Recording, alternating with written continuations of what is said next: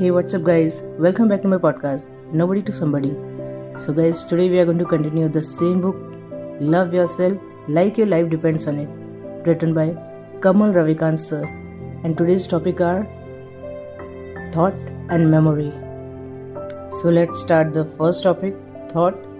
If we are made of atoms and molecules, and they in turn from smaller particles that are empty space and energy, then what are we? Are we our thoughts? Ever catch your mind in a mental loop, replying some old story, an old hurt, the same pattern? Who are you? The thought or the observer of the thought? If you are the observer, then what is the thought? Or are you a thought observing another thought? Perhaps we are just biochemical storms within synaptic connections in a brain that evolved over millions of years, or maybe there's an observer, a deeper self. No proof, either way. I'm fine with not knowing. I enjoy thinking about it, but mainly to remind myself that ultimately everything is theory. I care about what works, what creates magic in my life. This I know, the mind, left to itself, repeats the same stories, the same loops, mostly one that don't serve us. So, what's practical? What's transformative is to consciously choose a thought, then practice it again and again with emotions, with feeling, with acceptance, laid on the synaptic pathways until the mind starts playing it automatically. Do this with enough intensity over time, and the mind will have no choice. That's how it operates. Where do you think your original loops came from? The goal, if there is one, is to practice until the thought you choose becomes the primary loop, until it becomes the filter through which you view life. Then practice some more.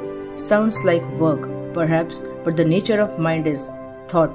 Choose one that transforms you, makes your life zen. The one I found, I love myself, is the most important and powerful one I know.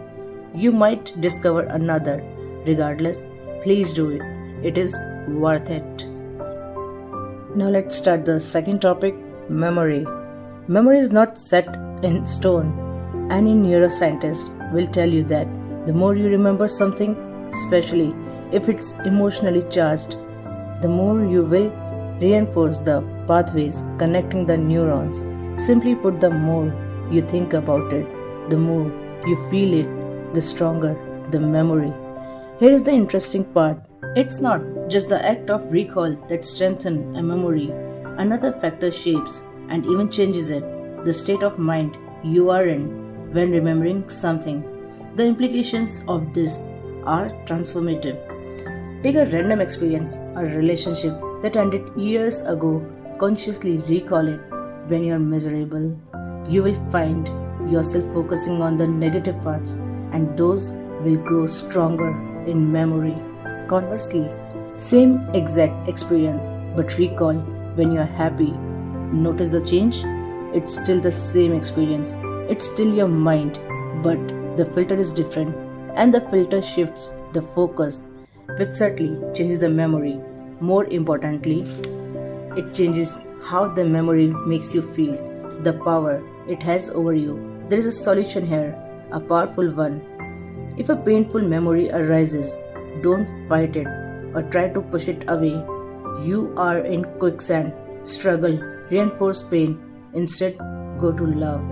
Love for yourself. Feel it. If you have to fake it, fine. It will become real eventually. Feel the love as yourself, as the memory, ebbs and flows that will take the power away. And even more importantly, it will shape the wiring of the memory. Do it again and again. Love, rewire, love, rewire. It's your mind. You can do whatever you want. So, guys, this is the end of these two chapters, these two topics memory and thought. To listen more podcasts of this book, do subscribe my channel on YouTube and follow my page on Instagram. You can listen my podcast on Hubhopper, on Amazon Music, on Spotify, and many more podcast apps.